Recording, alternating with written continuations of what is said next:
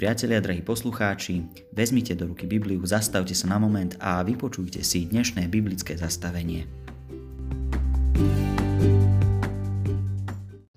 Podcast tesalonickým List starší ako Evanielia. Pozývam vás na výlet do najstaršej novozmluvnej knihy Biblie. Pozrime sa na prvý list tesalonickým kresťanom. Apoštol Pavol bol jednoznačne najproduktívnejším autorom biblických spisov – Písal listy zborom, oblastiam a jednotlivcom, ktorých poznal, kam smeroval. Ktorých chce povzbudiť alebo napomenúť. Riešil v listoch problémy a spory a predovšetkým v nich pripomínal dielo Ježiša Krista a jeho dopad na denný život spoločenstva. Naše putovanie nebude zamyslením k jednej téme, ale pokúsom pozrieť sa na každý verš jeho najstaršieho listu, priblížiť si niektoré osobitosti, dostať sa do doby, ktorej bol v prvom rade venovaný a následne budeme uvažovať nad inšpiráciami pre nás a dnešok.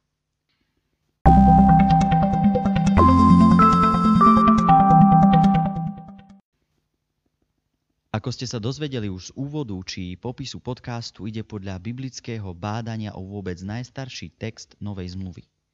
Poznámka pre čitateľa Biblie, biblické knihy nevznikali v poradí, v akom sú zoradené. Poradie je až druhotná záležitosť. Samotný list smeruje do zboru v meste, ktoré bolo rušným obchodným mestom, hlavným mestom provincie Macedónsko. Dnes je to druhé najväčšie mesto v Grécku. Bolo to sídlo prokonzula, nazývali ho aj matkou celého Macedónska. Mesto založil švagor Alexandra Veľkého a je pomenované po Alexandrovej sestre. Svoj význam a relatívnu nezávislosť si mesto zachovalo aj v čase, keď sa región stal súčasťou rímskej ríše. Na prelome letopočtov to bolo pre mesto obdobie veľkého rozmachu. Cisár Augustus tu bol oslavovaný ako syn Boží a dobrodinec čase príchodu Pavla a jeho spoločníkov s misiou bolo toto mesto dejiskom kultúrnych, politických a nábožensko-filozofických podujatí každého druhu. Vzhľadom na povahu a polohu mesta jeho obyvateľstvo bolo kultúrne, nábožensky aj národnostne zmiešané rôznorodé. Populárni boli potulní filozofi a tajné mysterijné kulty. Boli tu uctievané božstvá ako miestne mysterijné podzemné božstvá v gréckom období sa k ním pridal Dionýzos, Diana, Venuša a ďalší. V helenistickej dobe sa pridali azijskí a egyptskí bohovia ako Atis, Kybele, Serapis, Isiris, Osiris, Anubis. A v rímskej dobe sa pridal kult cisára, ako sme už spomínali, úctu k cisárovi Augustovi. To množstvo božstiev znamenalo veľký synkretizmus a široko akceptovanú toleranciu voči novým božstvám. Práve kult Dionýza, ktorý tu bol veľmi populárny, v sebe niesol aj posolstvo nádeje posmrtného života, čo nachádzalo medzi obyvateľstvom veľký záujem. V Pavlovej dobe tu existovala aj židovská obec, o ktorej hovoria biblické spisy. Archeologické nálezy však synagógu ešte nepotvrdili. Podľa skutkov 17. kapitoly 4. verša bol okolo židovskej obce veľký okruh bohabojných nežidov, ktorí inklinovali k viere v jedného boha, hospodina. Ako inde aj tu bola užšia skupina bohatých a veľké množstvo chudobných, remeselníkov, drobných obchodníkov, oslobodených otrokov. Pozrime sa na to, ako pôsobil Pavol v Tesalonikách. Apoštol s misiou o Božom kráľovstve a Ježišovi Kristovi prichádza do Tesaloník z mesta Filipis. Odtiaľ odišiel náhle po konflikte. Mal odtiaľ skúsenosť založenia zboru s dobrými vzťahmi, ktorý ho podporoval v ďalšej činnosti. Nepoznáme celkom apoštolov plán či predstavy, s ktorými do tohto náboženského Babylónu, do Tesaloník prišiel. Pavol pravdepodobne nehlásal na uliciach ako náboženskí konkurenti alebo potulní filozofi, ale zväzť šíril v prostredí, kde pracoval, cez domy, v ktorých sa stretávali komunity prvých rodín kresťanov. Skutky 17. kapitola spomínajú Pavlo pôsobenie v miestnej synagóge.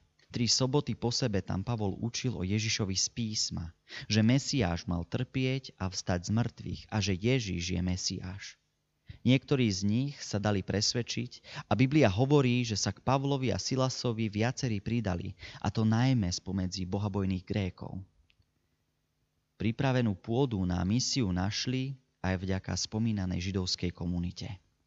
Bohabojný bola skupina tých, ktorí sa nestali Židmi, ale inklinovali k viere v jedného Boha, prichádzali do židovských spoločenstiev.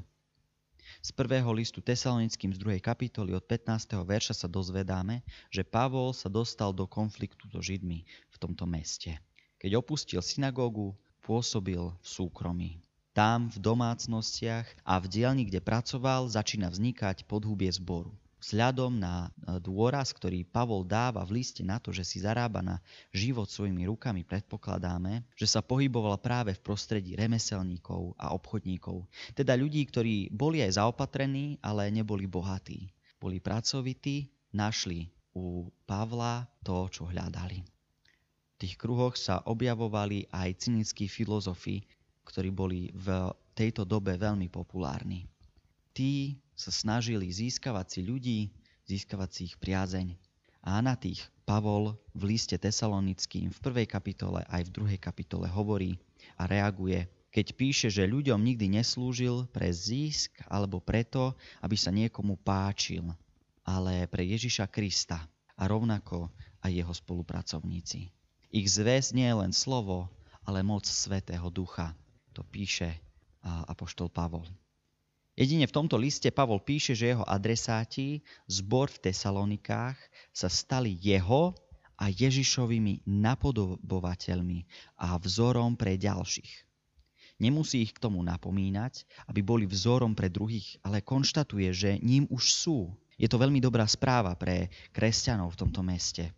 Apoštol Ježiša Krista ich chváli. Nemusí ich k tomu napomínať ako filipských alebo korinských, pričom paradoxne práve tam mal zbor silných podporovateľov jeho misie. Nevieme koľkokrát a či vôbec sa Pavol do Tesaloník ešte vrátil. Alebo či znova písal nejaký ďalší list okrem tých, ktoré máme v Novej zmluve. No z Tesaloník musel odísť náhle. Pôsobil tam len niekoľko mesiacov. Keď sa mu odtiaľ nedostávalo správ, zaujímal sa o to, čo sa tam deje a vyslal tam Timotea. Spoločenstvo sa udržalo. Zaujímalo ho, či do neprenikli nekresťanské prúdy a preto píše neskôr svoj list. Pozrime sa teraz na život kresťanov v Tesalonikách. Zbor sa skladal najmä spomedzi pohanokresťanov, ku ktorým bolo aj Pavlovo zvestovanie primárne určené. Vždy, keď ho neprijali v synagóge, obrátil sa k ostatným, k pohanom, ktorí nachádzali vieru v hospodina. Ako sme spomínali, zbor vznikal a jeho podhubie rastie v súkromí pri domácich pobožnostiach. Tie sú veľmi dôležitou súčasťou života rannej cirkvy. Postupne vzniká v Tesalonikách komunita. V pohanskom prostredí mali len malú skupinu ľudí, bez výraznejšieho vplyvu. V liste ich Pavol upozorňuje na ich kresťanské korene, aby si spomenuli, komu uverili a nenechali sa stiahnuť. Evanielium prijali v radosti a vytrvali aj napriek súženiu. Viera v Evanielium prináša do života viditeľné zmeny a to priniesla aj do života tesalonických. A s obrátením sa k hospodinu sa podľa Pavlových slov stali inšpiráciou a vzorom kresťanského života pre iných. Obrátenie prináša však aj komplikácie. Zmena životných hodnôt sa odrážala v tom, s kým sa stretávam, s kým už nie. Kde venujem majetok a peniaze, nad čím premýšľam, čo ovplyvňuje, ako sa rozhodujem. Viera v Krista znamenala rozchod s mnohými praktikami pohanskej grécko-rímskej kultúry a neraz aj so spoločenským životom tvoreným týmito zvykmi. Viera Ježiša Krista priniesla prvým kresťanom aj nepríjemné skúsenosti. S ich vlastným okolím však nemohli ukončiť všetky spoločenské a pracovné väzby. No ich život sa menil. A to bolo vidieť. A to niektorých ľudí i vyrušovalo. Z textov vidíme, že ich prenasledovali. Ale nejde o nejaké programové prenasledovanie, aké sa stalo realitou o 10 ročia neskôr, kedy boli kresťania cieľene v rímskej ríši prenasledovaní, súdení, aj mučení a popravovaní za vieru v Ježiša Krista. Pavol bol v Tesalonikách v konflikte so Židmi. A pravdepodobne aj táto židovská obec poštvala proti kresťanom iných ľudí. Tesalonickí boli prenasledovaní práve svojimi pohanskými spoluobčanmi. Obe veci teda museli spolu súvisieť. Na jednej strane Pavlov konflikt so židovskou obcov a na druhej strane konflikt kresťanov s tou pohanskou obcov. Pavol liste dáva pohanské tradície a neveru v hospodina do negatívneho svetla. Hovorí o takých, že zostávajú v tme a odmieta ich modlárstvo. Pričom pred takým konaním adresátov svojho listu veľmi varuje. Varuje pred napodobňovaním ich spôsobov. Hriešnikom sa človek nevyhne, to by musel z tohto sveta utiecť, ako píše v prvom liste Korinským v 5. kapitole. Vyjadruje to aj v prvom liste Tesalonickým v 4. kapitole. Kresťan nielen potrebuje v tomto svete nejako fungovať, ale naň aj misíne pôsobiť svojim vlastným chovaním a jednaním. Kresťan sa nemá zo sveta odťahovať. Tesalonickí majú žiť v pokoji a pracovitosti. Aby neboli označení ako príťaž spoločnosti, ale ako vzor vo všetkom, čo robia. V praxi sa život kresťanov, podobne ako aj život Židov, odohrával v relatívne uzavretej skupine, v ktorej platili osobité pravidlá dané vierou či mravnými normami. Väčšina z týchto noriem bola u kresťanov prevzatá zo židovstva. Niektoré jednotlivosti však boli u kresťanov ešte vyostrenejšie. Nadvezovali na Ježišové učenie, učenie, ktoré prísne bralo i Boží zákon. Napríklad v otázke manželstva, odmietanie rozvodu pre malichernosti. Všeobecne nešli kresťanské spôsoby proti ideálom spoločnosti, Môžeme to vidieť napríklad v dôraze na poctivosť, lásku či vernosť. Boli skôr opačnými bežnej praxi života v spoločnosti. Proti ich vlastnej uzavretosti stojí výzva k šíreniu evanielia ako základná úloha. To znamená privádzať okolie k ceste spasenia. Kresťanské spoločenstva, aj keď možno v počiatkoch z bezpečnosti i zo strachu pred prenasledovaním bývali uzavretejšie. To ich nemalo držať bokom. Nemalo im to brániť v šírení zvesti vlastným príkladom a verným životom, ale i slovom. Kresťanstvo sa od iných osobitých skupín líšilo svojou celkovosťou, ktorá zasahovala do všetkých oblastí života človeka a s vedomím zodpovednosti za okolitý svet – zahrňovalo všetky spoločenské vrstvy. Typická bola evangelizácia ľudí bez rozdielu sociálneho postavenia. Kresťania si nevyberali sociálne vrstvy, ktoré sa k ním mali pridávať, alebo kde chceli pôsobiť. Chceli, aby súčasťou spoločenstva mohli byť všetci. Otroci i ich páni. Preto sa často v Novej zmluve spomína tento vzťah. Vzťah podriadených a nadriadených, a v zbore pritom pred hospodinom, pred Ježišom Kristom vo viere jednotných. V Tesalonikách a najmä v počiatkoch zboru, keď Apoštol píše svoj list, je však evangelizácia skôr nepriama. Skrze príklad, skrze život. Tak ako tento zbor Pavol založil. Pri práci, v domácom spoločenstve. Nie na ulici, pri veľkom a hlučnom ohlasovaní. Nepríjemnosti, ktoré im prinášal život, iní pohania či židovská obec, s ktorou mohli byť tiež v konflikte pre Ježiša Krista, však prekonávajú v radosti z Ducha Svetého. V samotnom liste sa nespomína židovstvo nejak veľmi negatívne, alebo sa proti nemu bráni. Skôr ide o Pavlové výhrady voči antickej spoločnosti, z ktorej tesalonickí kresťania v drvivej väčšine pochádzajú. A to okrem iného tiež hovorí o veku a datovaní daného listu, ktorý bol napísaný ešte pred veľkým rozkolom medzi židovstvom a vtedy chápanou židovskou sektou kresťanstvom. Keď Pavol píše v Tesalonickým o výzve k misii, táto výzva nepatrí všetkým členom zboru. Aby sme to nechápali, že každý kresťan sa teraz má postaviť na ulicu alebo k svojmu priateľovi, kamarátovi či rodinnému príslušníkovi a húčať mu o Bohu, dokým neuverí. Nie. Apoštol hovorí o misii a misijnom pôsobení skôr jednotlivcom, lebo apoštolstvo, evangelizovanie, zvestovanie patrí ku charizmám Ducha Svetého. Ku charizmám, ktoré nemajú všetci, ale sú súčasťou spoločenstva. Členovia spoločenstva nimi ovplývajú. Nie každý je apoštol, nie každý je učiteľ. Čo patrí podľa listu ako úloha cirkevného zboru je byť a zotrvať verným príkladom. Aj keď Apoštol konštatuje, že sa od nich viera rozšírila, ako plinie zo záveru, v zbore majú vytvárať prostredie pre pôsobenie Božej milosti v očakávaní Ježišovho druhého príchodu, ktorý zasľúbil. Takým spôsobom majú robiť misiu. Vlastným životom, v drobnostiach, v detailoch života, Teraz poďme k času a miestu napísania prvého listu tesalonickým.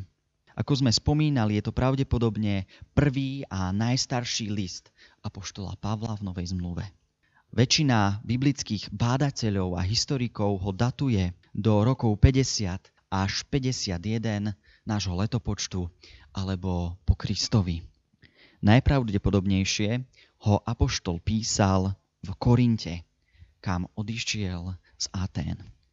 Čo sa týka obsahu a štruktúry listu, je veľmi podobný typickým antickým listom. V úvode s pozdravom a s typickým záverom, taktiež s pozdravmi a shrnutím. Témou listu je svetosť tesalonických pri druhom príchode pána.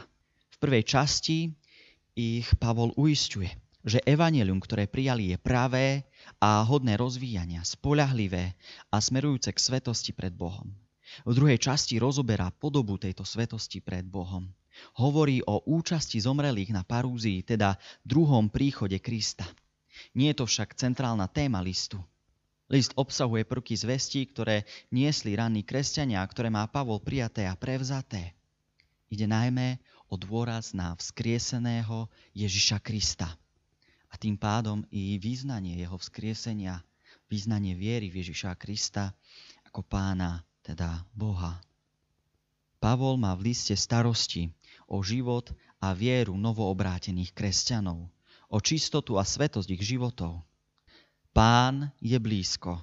Výzýva Pavol preto, aby sa žilo bdelo. Bdelosť a blízke očakávanie druhého príchodu Ježiša Krista bolo typické pre prvé cirkevné zbory a pre pôsobenie apoštola Pavla i prvých apoštolov, ktorí pôsobili v tej dobe. Prvé generácie kresťanov očakávali druhý príchod pána skoro. Aj keď sa to nedialo, aj keď sa to zdanlivo oddiaľovalo, nádej neprestávala byť aktuálna nikdy. Práve naopak ako viedla k aktívnemu vernému životu svet, vo svetosti prvých kresťanov a prvé cirkevné zbory, tak má táto výzva pôsobiť i dnes pre nás všetkých. Čas tiesne a protivenstiev proti kresťanom pre vieru skoro pominie. Skrze evanielium radostnú správu o tom, čo Kristus spravil pre človeka, dostáva človek nádej a radosť z Ducha Svetého, znášať aj protivenstvá, lebo Kristus je víťaz, môj pán, môj brat. Keďže nie je času na zvyš, je treba žiť svetý život. Žiť ako synovia svetla, ako tí, ktorí uverili a viera obrátila ich život smerom k väčšnosti. Keď si toto Pavlovo zdôrazňovanie dáme do kontextu jeho učenia o ospravedlnení, tu je myslené život, ktorý je posvetený. To znamená život, ktorý si uvedomuje spásu, život, ktorý si uvedomuje nebo a už nikdy nechce žiť tak ako predtým, než sa k hospodinu obrátil. Svetý život by sme mohli asi takto priblížiť. Nie je to o tom, že človek je dokonalý, je to o tom, že žije s vedomím väčšnosti a tým ohýba a tým a kontroluje, tým a žije všetky svoje skúsenosti všetky svoje veci. Pavol chce listom povzbudiť zbor. Záleží mu na nich, na ich viere. Pavol hovorí o svojom pôsobení, plodoch pôsobenia, o tom, že chce veľmi prísť, ale nemôže, preto posiela svojho spolupracovníka Timotea, cez ktorého dostal dobré správy o ich zbore. Buďme týmto listom inšpirovaní a sami povolaní k svetosti, o ktorej apoštol Pavol píše. Budeme postupne v piatich ďalších častiach prechádzať jednotlivými kapitolami. Teším sa na túto sériu. Hovorí sa v nej nielen o očakávaní druhého príchoda a príchodu, ale aj o tom, ako to bude vyzerať, ako si to Pavol predstavoval, ako to má byť, kto vstane, kto bude spasený, ako to bude prebiehať. Zajímavé však je, že toto nie je cieľom listu. Cieľom listu je vyzvať k životu tu a teraz. Nielen sústreďovaniu sa na to budúce. Tomu sa budeme venovať v ďalších piatich častiach, keď budeme prechádzať jednotlivými kapitolami. Teším sa na túto sériu. Do počutia, kým sa nestretneme pri biblickom štúdiu osobne v našom cirkevnom zbore. Amen.